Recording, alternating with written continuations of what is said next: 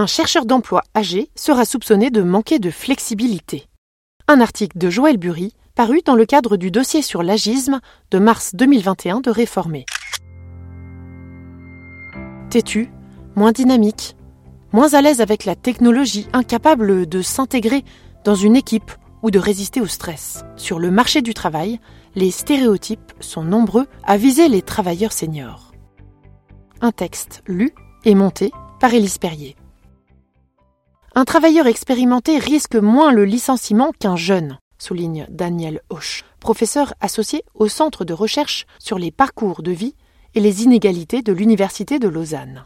Par contre, si cela lui arrive, il restera plus longtemps au chômage. Note le chercheur en sociologie économique qui rappelle On croit souvent que la carrière de toute une vie, cela n'existe plus. En fait, les chiffres de l'OCDE montrent que la durée moyenne des contrats reste stable. Une constante qui se retrouve également dans ses recherches. Par exemple, quand une entreprise va vouloir remplacer un cadre, elle va souvent favoriser les mutations internes.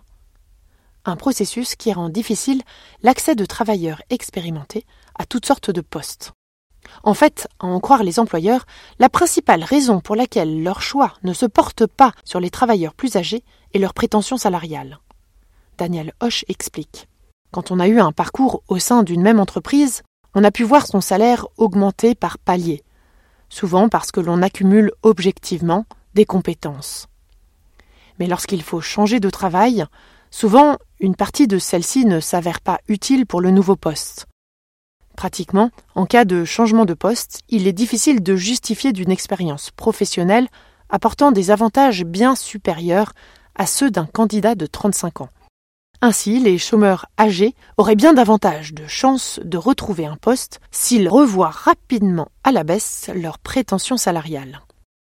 C'est d'autant plus important que les chercheurs d'emploi de plus de 50 ans font effectivement face à un certain nombre de préjugés qui leur sont défavorables. On les soupçonne d'être moins flexibles, de s'intégrer moins bien dans une équipe, et parfois, les employeurs préfèrent simplement s'entourer de jeunes en s'imaginant que cela permettra une meilleure ambiance de travail ou que cela donnera une meilleure image de leur entreprise.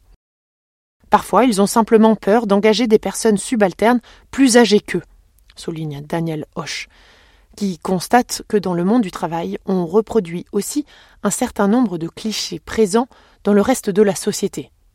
Regardez la publicité. Elle valorise systématiquement des personnes jeunes, constate-t-il. Dans certains métiers qualifiés, on rechigne à engager des employés âgés car le retour sur investissement ne se fait pas avant quelques années, la durée nécessaire pour être pleinement productif dans un nouveau poste. Si la durée jusqu'à la retraite est trop courte, l'engagement ne se fait pas. Dans mon domaine, il est rare que l'on engage un professeur de 55 ans et plus, à moins qu'il s'agisse d'une sommité. Sinon, cet engagement sera perçu comme un engagement de transition. Daniel Hoche invite toutefois les personnes concernées à ne pas perdre espoir. Là, on parle de statistiques, mais il ne faut pas oublier que, dans les faits, ce n'est pas impossible. Tous les jours, il y a des aînés qui retrouvent un emploi. Directrice du département des comportements organisationnels à la faculté des hautes études commerciales de l'Université de Lausanne, la professeure Francisca Krings arrive à un constat similaire. Pour les recruteurs, le candidat idéal a 35 ans et il a une expérience professionnelle d'au moins 5 ans dans un autre domaine. Après 50 ans, la crainte que l'employé se montre têtu, moins flexible est grande. Ce genre de stéréotype est très largement admis dans notre société et souvent les recruteurs en parlent assez ouvertement. Il y a donc tout un travail à faire pour leur faire prendre conscience que ce sont des préjugés. En particulier, les études montrent que même si, avec l'âge, une personne peut avoir certaines difficultés, par exemple de mémoire à court terme, ses compétences professionnelles ne sont pas altérées. On ne perd pas de capacité dans les domaines dans lesquels l'on devient expérimenté. Francisca Krings incite donc les chercheurs d'emploi plus âgés à contredire les stéréotypes il ne faut pas hésiter dans sa lettre de motivation à mettre en avant sa maîtrise des outils technologiques, sa résistance au stress ou son esprit d'équipe par exemple. chargée d'enseignement à l'Institut Psycho, Travail et Organisation de l'Université de Neuchâtel, Irina Gioaba, constate pour sa part que l'âge perçu joue un rôle très important. Pour une étude, nous avons soumis à des recruteurs divers CV de candidats. Nous nous sommes aperçus que lorsque, dans les loisirs, nous faisions mention d'activités sportives ou de voyages, ils avaient davantage de chances d'intéresser les recruteurs. Un avis que partage Francisca Krings.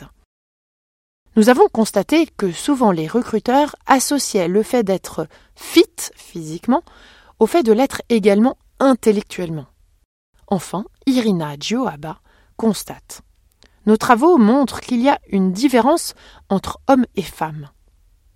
Ces dernières sont perçues plutôt comme vieilles, mais de nombreux recruteurs hésitent moins à engager une femme âgée qu'un homme âgé. Mais un travailleur âgé risque bien d'être découragé avant même d'envoyer son dossier. En étudiant la façon dont sont rédigées les offres d'emploi, on se rend compte que l'on y utilise tout un vocabulaire, souvent sans aucun lien avec le poste à pourvoir, mais qui peut retenir des personnes plus âgées. On va demander des personnes énergiques, dynamiques, capables de s'adapter au changement. Ce sont autant de signaux qui incitent les personnes d'un certain âge à ne pas postuler, constate Irina Gioaba. Il est bien connu que l'une des principales solutions pour retrouver un emploi reste de faire appel à ces réseaux. Mais à l'heure de Twitter et Facebook, il vaut mieux parfois faire appel à des relations virtuelles. Le fait de ne pas maîtriser ou de ne pas être actif sur les réseaux sociaux peut renforcer les préjugés qu'une personne ne soit pas à l'aise avec la technologie ou manque d'adaptabilité, prévient Irina.